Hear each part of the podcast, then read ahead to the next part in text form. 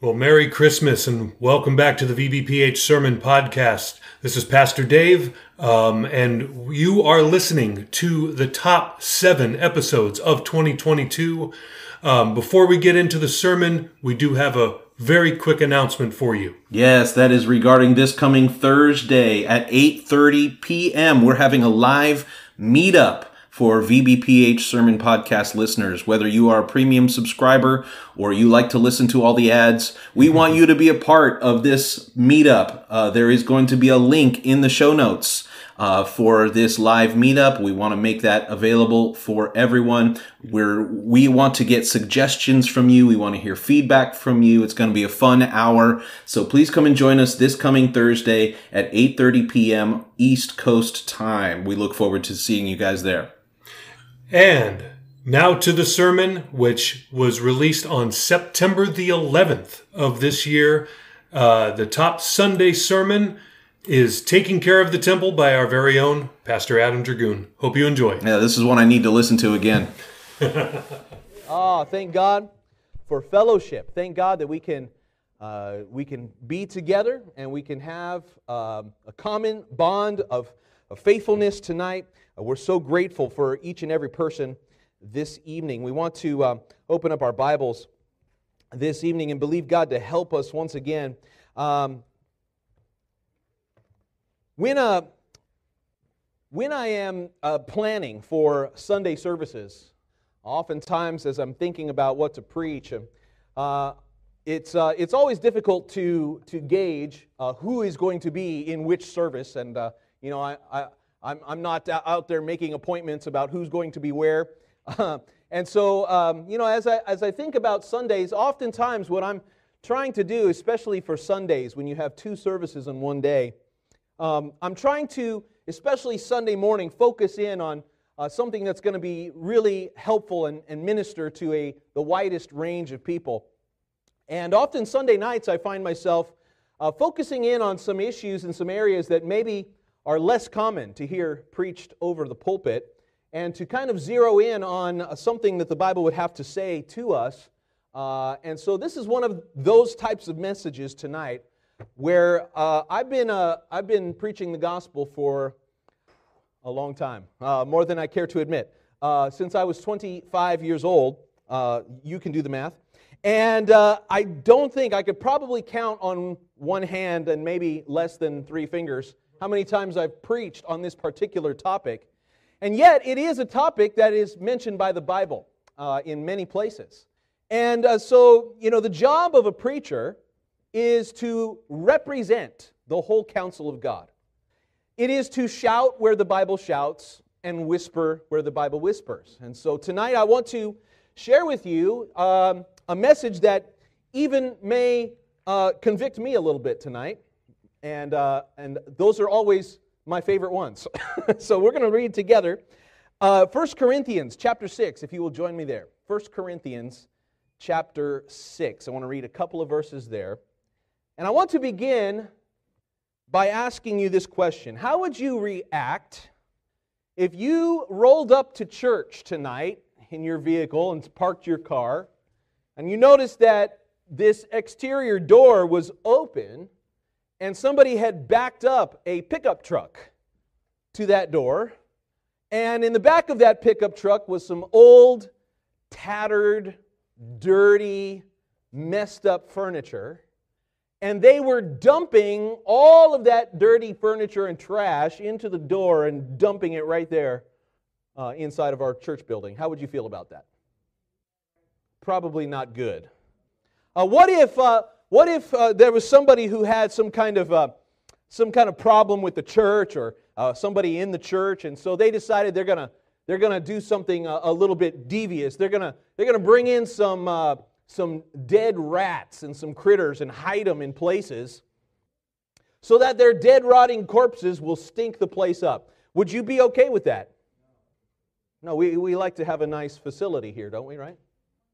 What if? Well, one more idea to put in your mind. What if on Saturday night there were a large group of teenagers or young party group age people who decided to make a campfire out in our parking lot and have an all-night party. And they started leaving huge mess with trash and litter and burn marks on the parking lot. Would we be okay with that? No, not at all. We wouldn't want that. If it happened one time, would we allow it to happen again? No, we would have to call the police. We would have to defend our property. We would have to make sure. And the reason is because here we have this facility that God has given us, a church building, and we want to be good stewards of it. We want to take care of it.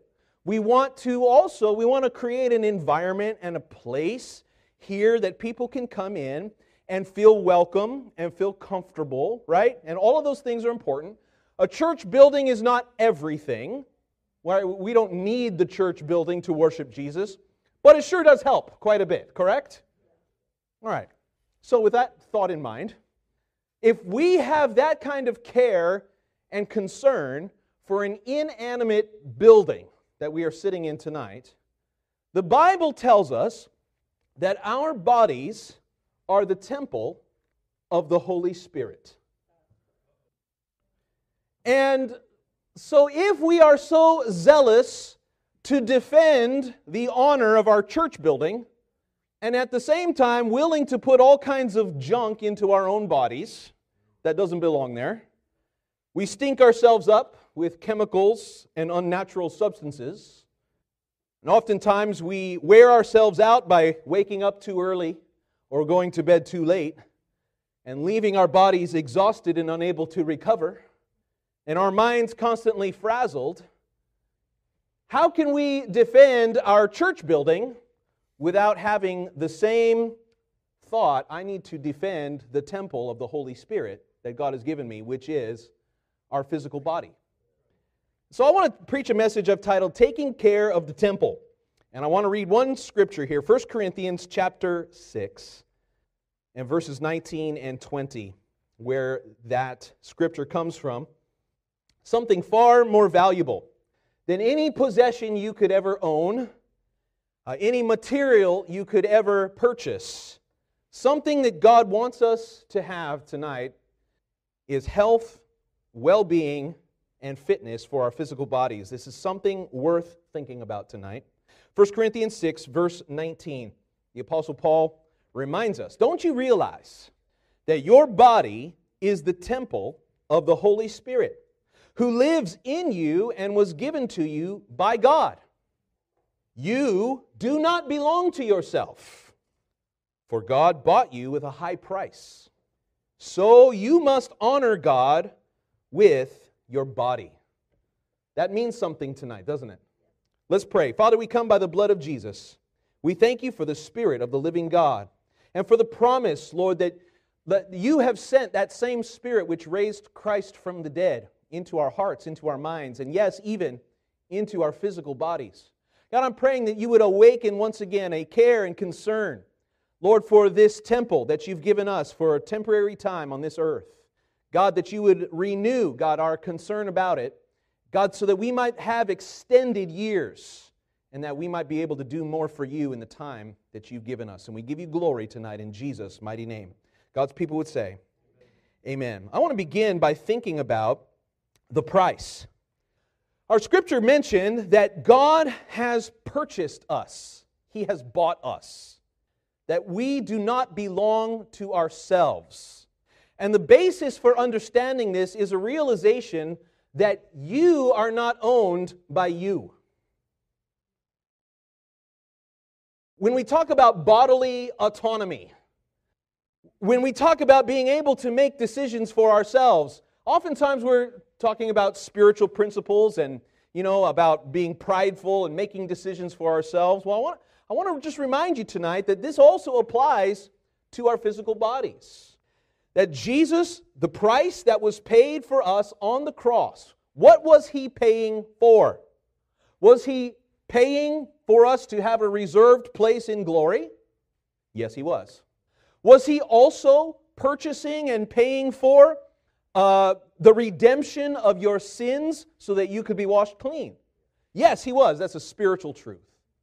But do you also suppose tonight that when Jesus Christ was paying the price, that he was also purchasing our bodies, the vessels that he has given us to live and to move in during our time on earth? Is it possible that he also was purchasing that, or is that not part of the bargain tonight?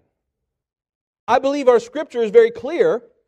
For God bought you with a high price, and so you must honor God with your mind, with your soul, right, with your thoughts. But here it says we should honor God with our body. We don't often make this connection. And yet the Bible speaks about this in many places, that our bodies have something to do with the will of God. And oftentimes I have been saddened to see many people who cannot accomplish the will of God, or are hindered in doing the will of God, simply because of a physical limitation. That God forbid that we would not be able to do the things God wants us to do because we have not taken good care of our bodies. How many know tonight that your body is very complex? How many here like to work on cars and fix vehicles? I mean, I like it for about 1 hour. After that, I'm done. I take it to the mechanic. I take it to Mr. Alonso. And yet, as complex as your car is, how many nuts and bolts hold your car together? Like hundreds, right? How many pieces, components, belts? How many pieces of metal, leather, rubber, electrical components, computer? And that's just so you can push on a pedal and make your car go forward, correct? It's a very complex piece of machinery, and yet we depend on it every day. I want to tell you, your body, and not just your physical body, but the balance between your physical and mental health is an extremely complex machine. This is what the Bible says about our bodies. Psalm 139:14. Thank you. This is a prayer of David. Thank you for making me so wonderfully complex. Your workmanship is marvelous. How well do I know it? If you've ever taken a biology class or an anatomy class, you will be amazed at how the body works together just so you can function, just so you can wake up and have a useful time on planet Earth, right? It's an incredible thing. All of the different systems and organs and blood vessels and veins and arteries and organs and the brain and the heart and the lungs, and it is incredibly complex, so that scientists even to this day do not fully comprehend how everything works. We still haven't figured it out. And God made it. God made us to be these finely tuned machines. And it's almost like we got this amazing machine, so complex, so perfectly tuned, and God didn't give us a manual. You know, if you purchase a vehicle off the lot, usually in the dashboard, they still include some kind of a manual. What does this button do? What does that pedal? What does this knob if I turn it? And at least we know what things do. But you know, when you were born, there was no manual attached to your ankle. And yet, what we have to remember tonight, God has given us a manual. God has given us some instructions. He has revealed some truth about not only how to live and how to make decisions, but also how to treat our bodies and our minds. Romans 12, verse 1. Listen to this scripture. Dear brothers and sisters, I plead with you, give your bodies to God because of all He has done for you. Let them be a living and holy sacrifice, the kind He will find acceptable. This is truly the way to worship Him. And so yes, we should give our minds, our thought life, our cares, our concerns. We need to surrender our will to the kingdom of God. Those are all critical, and you hear sermons about those almost every week. But that scripture and many others say that we need to give our bodies to God also. Let me ask you tonight, is your body presented to the Lord? See, this is why you can't square the idea that you can both be a homosexual or involved in any kind of sexual sin and be a believer in Jesus Christ. That does not work. It does not compute. In fact, the scripture that we started with in 1 Corinthians, if you were to read one scripture before, it says these words, flee sexual immorality, very clearly. And because, then it goes on to say, your body is the temple of the Holy Spirit, and that you do not belong to yourself. And so the body has its own inclinations. Everybody's got desires. Everybody's got sinful desires that lead us away into temptation and into sin. We know that. And yet what the Bible says is that you don't have to give in to every sinful desire that your body produces. Is that true? I better keep going before I deviate. God is not just interested in our minds, in our hearts, in our will. He is interested in our total person, which includes your body. Your body is important to the will of God. It's kind of hard to think about, isn't it? And don't get me wrong tonight, I'm not fat shaming anybody. I've got my own issues when it comes to keeping the pounds off. So I'm including myself in this sermon. Don't get me wrong tonight. But I do want to say that God is interested in helping us. 1 Thessalonians 5:23. Now, may the God of peace make you holy in every way, and may your, listen, may your whole spirit and soul and body be kept blameless until our Lord Jesus Christ comes again. See, when Jesus died on the cross, what was He purchasing? He was purchasing your spirit. That's your spiritual life, your connection to God. Your soul as well. What is your soul? Your soul is the non-physical part of you besides the spiritual part. You have your mind, your will, your emotions, Jesus, your psychological life. Jesus was purchasing that. But He also tonight purchased your body, your physical life, how we communicate with the physical world around us. When your spirit is right, you become holy. When your soul is right, you become happy. And when your body is right, you become healthy. And so the Word of God can show us here tonight that a well-tuned person can be holy, happy, and healthy. That would be pretty good, wouldn't it? And if you would be holy, happy, and healthy, of course, this doesn't guarantee that you're not going to contract some disease later on in life. We don't know that for sure. But I want to tell you, your days and your years would be better than if you were unholy, unhappy, and unhealthy. Is that true? Which one is better? Holy, happy, healthy? Or unholy, unhappy, unhealthy? I don't think we can even compare them. 1 Thessalonians 5:23. One more time. Listen to this. Now may the God of peace make you holy in every way. May your whole spirit and soul and body be kept blameless until our Lord Jesus Christ comes again. Let me ask you, have you put any thought or any work into making your body blameless? Perhaps you've prayed, Lord, make my soul cleanse me, purify me, make me holy. And you know, that's a good prayer for us to pray. Have we also prayed a similar prayer? God, make my body blameless before you. That's what the scripture says. It doesn't necessarily mean that we will have perfect health tomorrow. In fact, nobody's going to have perfect health until we get new resurrected bodies. But what it can mean tonight is that God can point us in the right direction.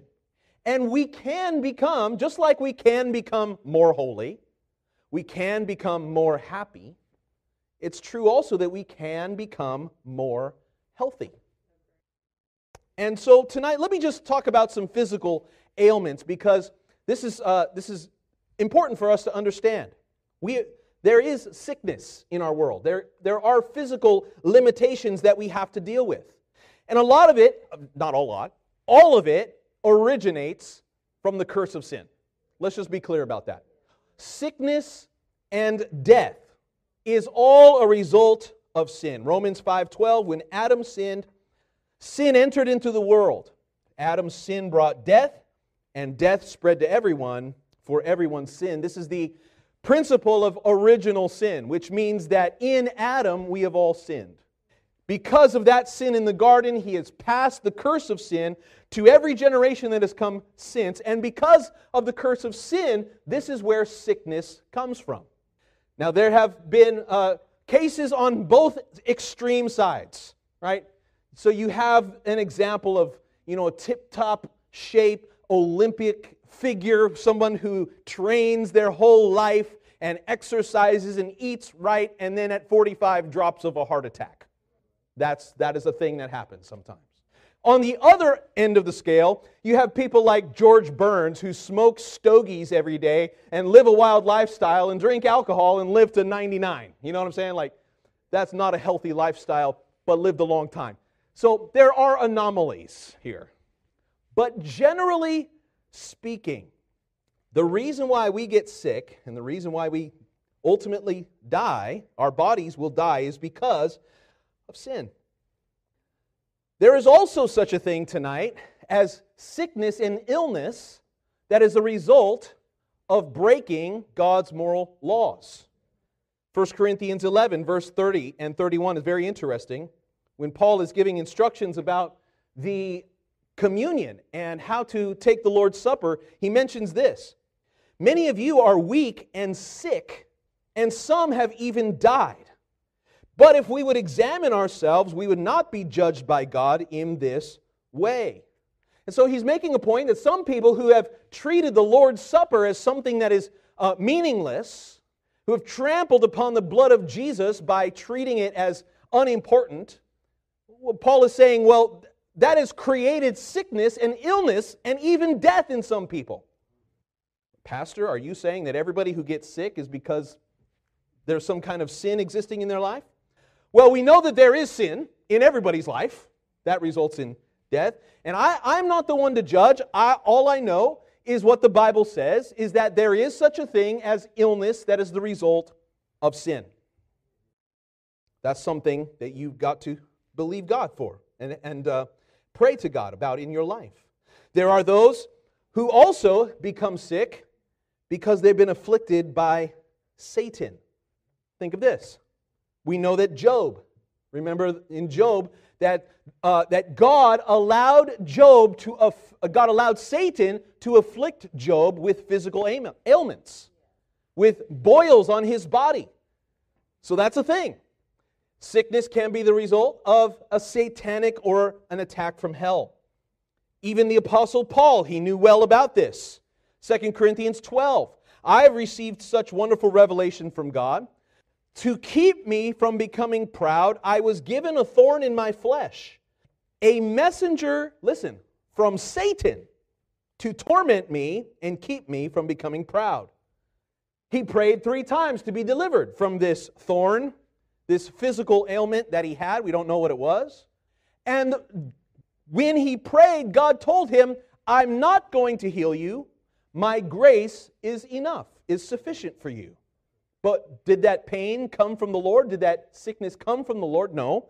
God allowed it to continue for a purpose, for a reason. Sometimes there is sickness, there is illness as a result of discipline. Whoa, watch out.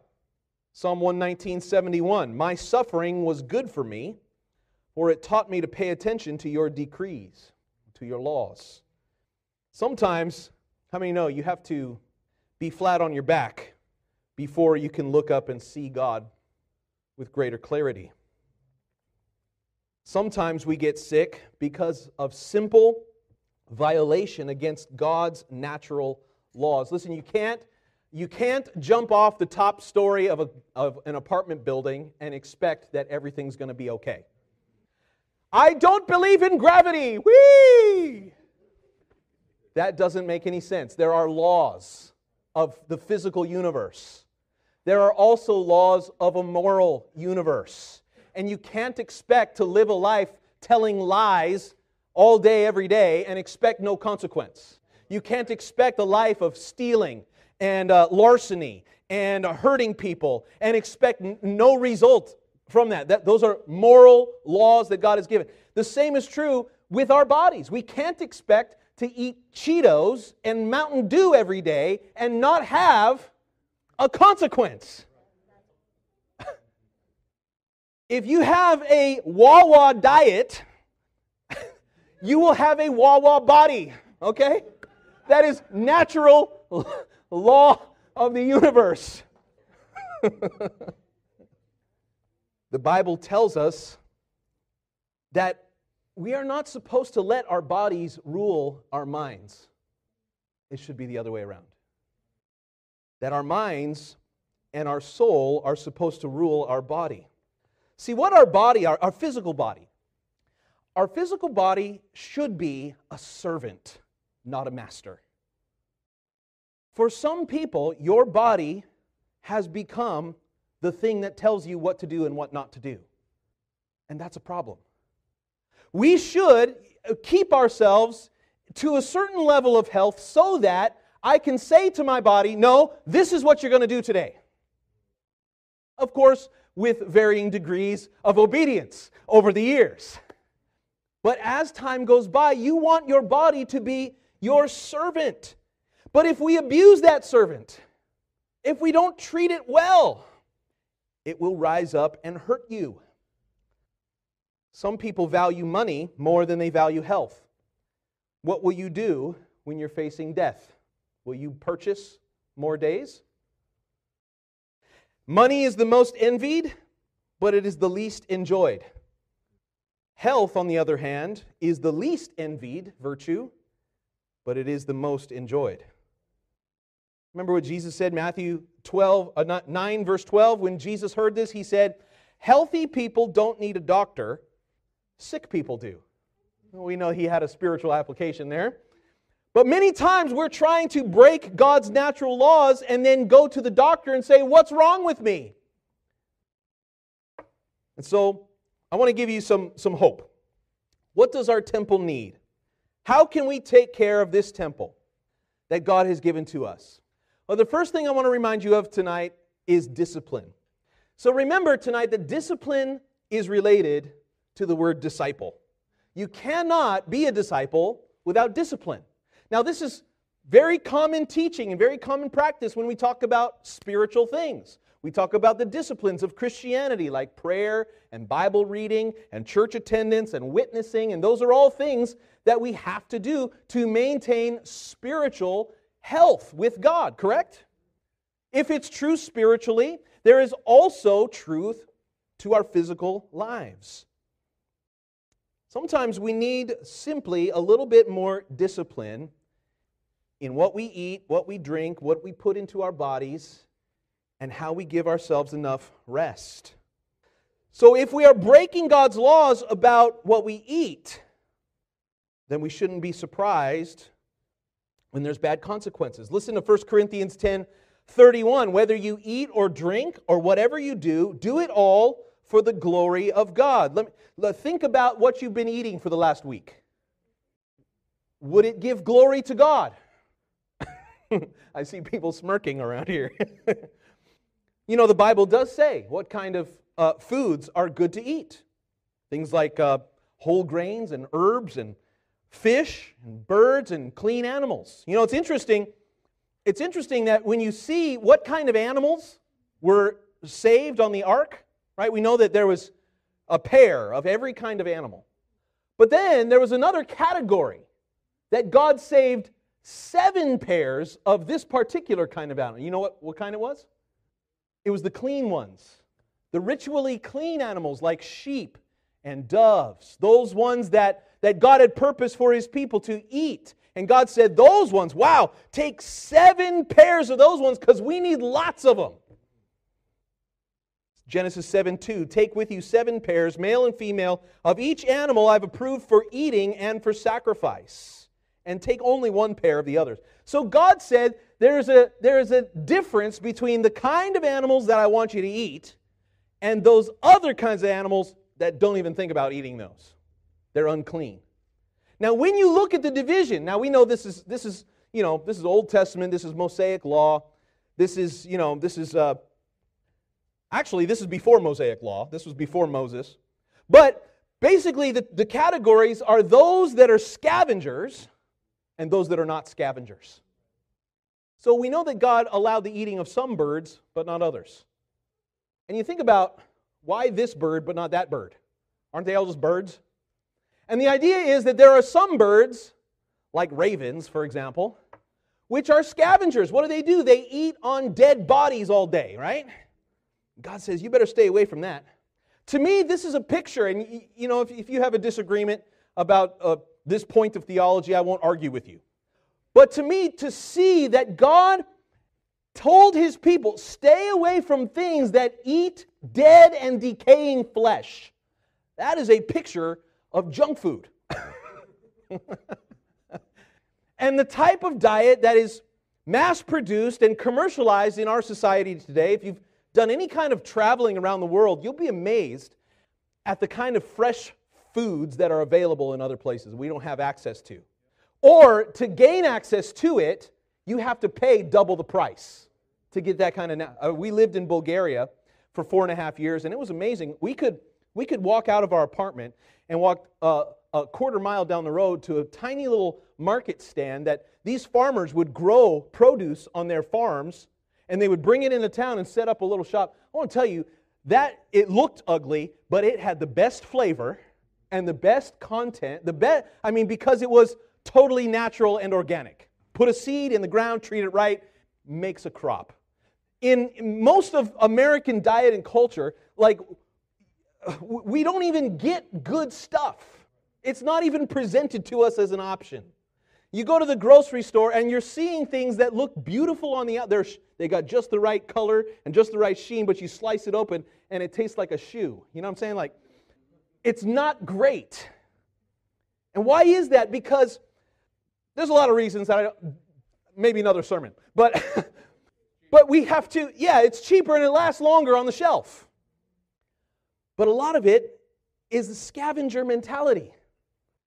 Proverbs 23. This is a good one. You're going to love this. Proverbs 23, verses 1 through 3. When dining with a ruler, pay attention to what is put before you. If you are a big eater, put a knife to your throat. Don't desire all the delicacies, for he might be trying to trick you. There is a truth. There's a nugget of truth there, that there is a simple discipline that you and I can practice. Hey, I got to be honest. This is one I struggle with. Portion control. Eat when you're hungry. Stop when you're full. If that was the only thing that you got out of this sermon tonight, I would be a happy person, happy pastor. Eat when you're hungry, stop when you're full. And that, I want to tell you, man, that simple discipline can change a lot. We should eat foods in the way that God created them as much as possible. We should eat foods in the correct proportion. There is physical exercise, which God created our bodies to do this. So here's one scripture that gets a lot of attention. 1 Timothy 4, verse 8. When Paul says, physical training is good, but training for godliness is much better, promising benefits in this life and in the life to come. Now, some people use that verse as an excuse to never exercise. I'm just too spiritual for exercise, Pastor. I'm too busy praying, so I'm going to let my belly keep growing. That's not what that verse means. He said physical training is good. Training for godliness is even better. Doesn't mean that we should cut one out in favor of the other. I've seen people who spend so much time in the gym that they forgot what a Bible looks like, even in churches, giving too much attention to physical training and forget their spiritual training. But the idea here is this is something that we can juggle, we can balance this, that you should physically train your body to be healthy and also train for godliness. That second one is even more important. But that doesn't mean that physical training is not important. We should be disciplined also in the matter of rest and sleep. Some of you are practicing that right now. Thank God. Psalm 127, verse 2. It is useless. You better catch this tonight. Don't worry, it'll be over soon. It is useless for you to work so hard from early morning till late at night anxiously working for food to eat, for God gives rest to His loved ones. When you look at the original language there, it literally says, God is giving you time to sleep. Let me ask you, do you take the time that God has given you to sleep? Isn't it interesting that when God made us, part of His creation is the need for physical rest? Like, do you think that sleeping is part of the curse? The way that you can judge that is think about Adam and Eve. In Adam and Eve in the garden, before they fell in sin, do you think that they took naps in the garden? I think they did. I think it was part of the way that God created them. Do you think that in the new heaven, in the new earth, in the new Jerusalem, when we have perfected bodies, do you think we will go to sleep? I think probably we will. I can't, nail it down for certain. But if it was in the garden before the sin, we can suppose that it will be in eternity after sin is abolished forevermore. God intended for us to sleep. Why is that? Well, I think it's a daily reminder that we are not Him. That you need something every day. You need sleep. You need rest. Your body needs this. And some people spend their nights clicking away, popping the bubbles, or crushing the candy, or swiping the feed, or binging the latest Netflix drama. You've got to be careful. We've got to be disciplined. It's just as important that we give our bodies the rest that is necessary. So that's number one, discipline. Second thing that we must have is a healthy state of mind. There is tonight a relationship between the health of our bodies and the health of our mind. There is a reason why people who live stressful lives are oftentimes out of shape. And very often, this is connected, that fear and anxiety and depression is often connected with bad health as well, physical health. Listen to this proverb, Proverbs 15:17. A bowl of vegetables with someone you love is better than steak with someone you hate. Don't you love Proverbs? What that means is tonight that there is a price for a bad attitude, for surrounding yourself with negativity and people that stress you out. God wants to give us peace in our mind, which helps us to have health in our bodies. 1 Thessalonians 5:23, may the God of peace make you holy in every way. May your whole spirit, soul, and body be kept blameless. That same scripture again.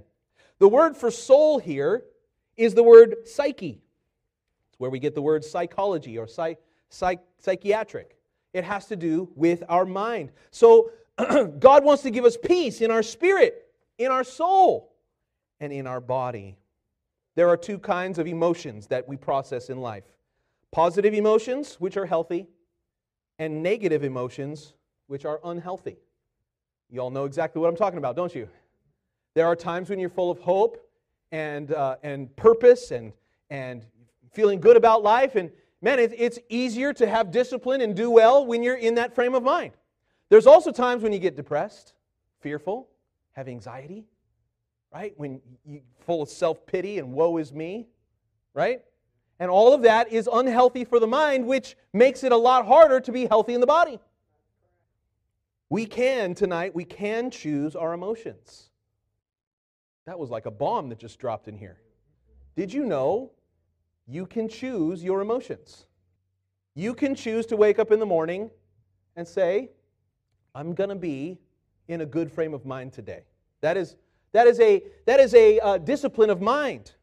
Philippians 4:7. You will experience God's peace, which exceeds anything we can understand. His peace will guard your heart and mind as you live in Christ Jesus. Fix your eyes, your thoughts on what is true, honorable, right, and pure, lovely, admirable. Think about those things which are excellent and worthy of praise. Some people treat their emotions and their thoughts like, I just woke up today and I'm just not feeling good. Like it was just something that happened to you. Like, a dark cloud is on top of me today, and so I'm feeling all this You don't have to do that. You can choose to focus on things that are honorable and right and pure. I'm not saying it's easy, but I'm saying you can do it. And the more that we keep a healthy frame of mind, the easier it is. We can have a healthy body as well. You can reject bad thoughts. Yes, you can. Don't argue with me. Of course you can. If you have an evil thought that enters your mind, we know that the enemy can do that. He can shoot fiery darts over the wall sometimes, and they land and start setting things on fire. You know, that's why we have the shield of faith. And you can say, no, I am not going to dwell on that. I'm not going to think about that. I'm going to remove that fiery dart, and I'm going to think about something good and positive. I'm going to think about how God forgave me. I'm going to think about the life that He saved me from. I'm going to think about what God has done for me instead. I'm going to turn my attention to the Word. I'm going to open up Psalms, and I'm going to be reminded of how good God is. I'm going to choose. Emotions are not something that happen to you. They're something that you can choose. If you get upset, somebody cuts you off in traffic, you have a bad day, you know, you can... Isn't it interesting that oftentimes that is related with physical ailments? You know, they say when you have a headache, for example, oftentimes it's connected with a pain in the stomach too, at the same time, that they bounce off of each other. If there's an argument, husband and wife have an argument in the home, isn't it amazing? That produces even physical, can cause us to begin having a dull memory. If your emotions and your mind can get upset, can cause great damage to your temple. Stress. We need to talk about stress for a second. I believe that all stress is self-imposed. That might be a radical thought to you. Stress is something that you allow to happen. The mind is the center of stress. You have to agree to say, okay, yeah, I am stressed today, so I'm going to feel stressed. I'm not saying that busyness is something that you have to agree with.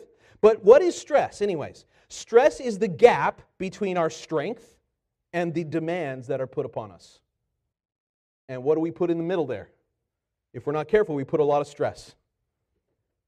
But you know, the person who relies on the strength of God doesn't need to stress, doesn't need to worry, doesn't need to be ashamed.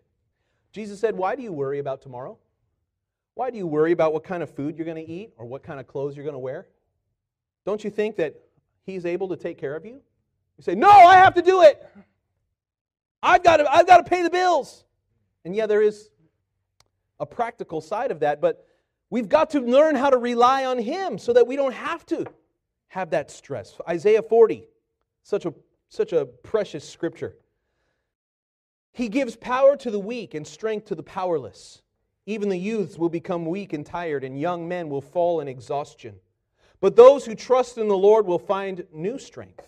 They will soar high on wings like eagles. They will run and not grow weary. They will walk and not faint. Let's close and talk about why it's good to seek a healthy temple. Why would it be good? Besides everything we've talked about so far. I believe tonight that God's will for us is that we would have a length of days on the earth for His glory. Proverbs 10, verse 27. Fear of the Lord lengthens one's life, but the years of the wicked are cut short. Now, we know Proverbs is dealing in generalities. We know that there are exceptions to the rule. We know that sometimes good people die young and sometimes bad people live a long time too. But what the promise of God is this, that if we will care about these things, then we are giving ourselves a better chance to do more for the kingdom as time goes by. I'm so grateful for Pastor Mitchell. You know, Pastor Mitchell, who is the leader of our movement, he's the one who started the Potter's House Church in Prescott, Arizona. He took it over in 1970 and ushered in a wave of incredible revival and discipleship and church planting. And our fellowship today is a machine of discipleship. And a lot of that has to do with Pastor Mitchell's devotion to the kingdom of God. I want you to think about that. How old was Pastor Mitchell when he took over the church in Prescott? Do you know? He was 40 years old. He was not a young man. And the reason I mention that is because, you know, we just lost him a few years ago. He was, I think he was 98 years old. 98. You know what the average age for men in America is? It's like 75. So he beat the odds. His days were lengthened. And aren't we glad that we had Pastor Mitchell for a length of time that was beyond the average? That we had his ministry, we had his example, we had an incredible vision that was passed on to us, and that many of you benefited personally from his preaching and his ministry. You heard him preach. Many of you did. But what if he had died when he was 60 years old? What if he had died in 1990, for example, when our fellowship was experiencing a pain of a large split that was happening and his leadership wasn't there? You know what I'm saying? Like, there is value to having a body that was able to carry him even into his older years. We know that it's no guarantee. Obviously, things can happen, mistakes, tragedies, illnesses that can fall upon people.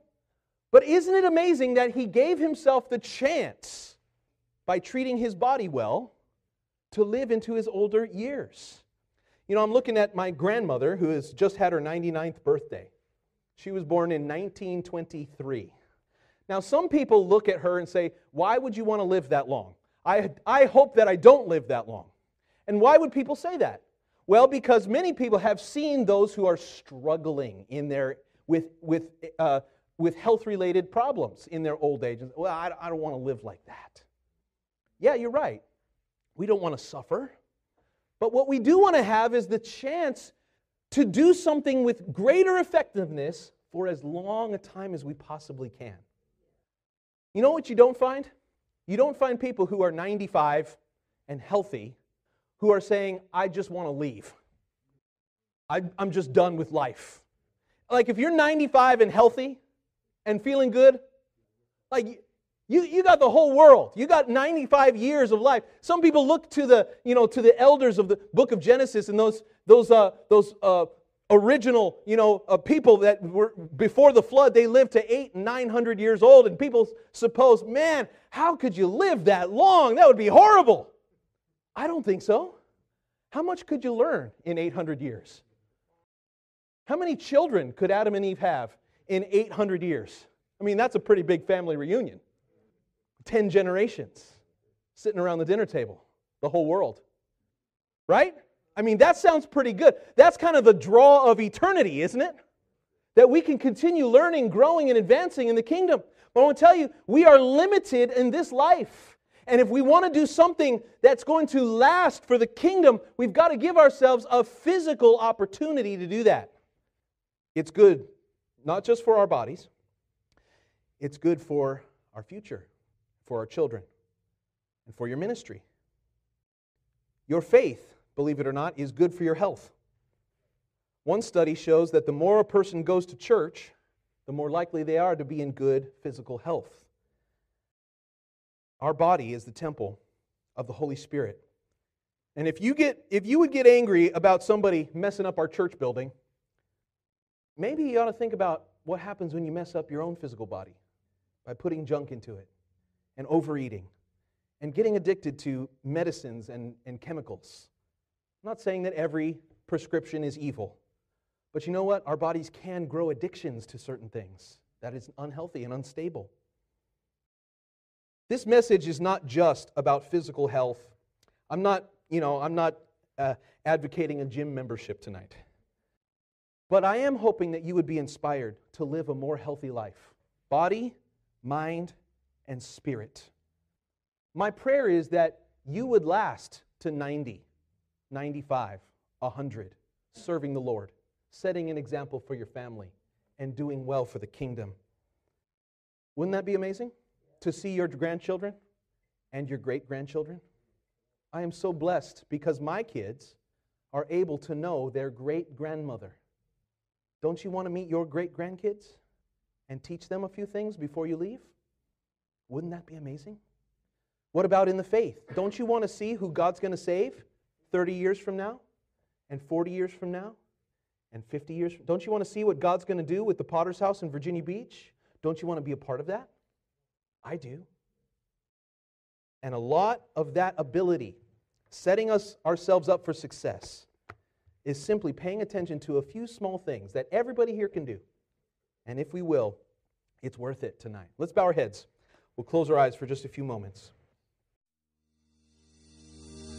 Thanks again for listening to the free version of the VBPH Sermon Podcast, where we post sermons on Mondays, Wednesdays, Fridays, and Sundays. We also have a premium version of this podcast, which posts sermons and interviews every single day of the week.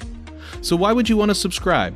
I'm glad you asked. I have 5 reasons for you. Number 1, on the premium version, we post full versions of Testimony Tuesday, Pastor Campbell Thursday, and Study Day Saturday. If you'd like to hear those episodes, then subscribe now. Reason number 2, uninterrupted listening.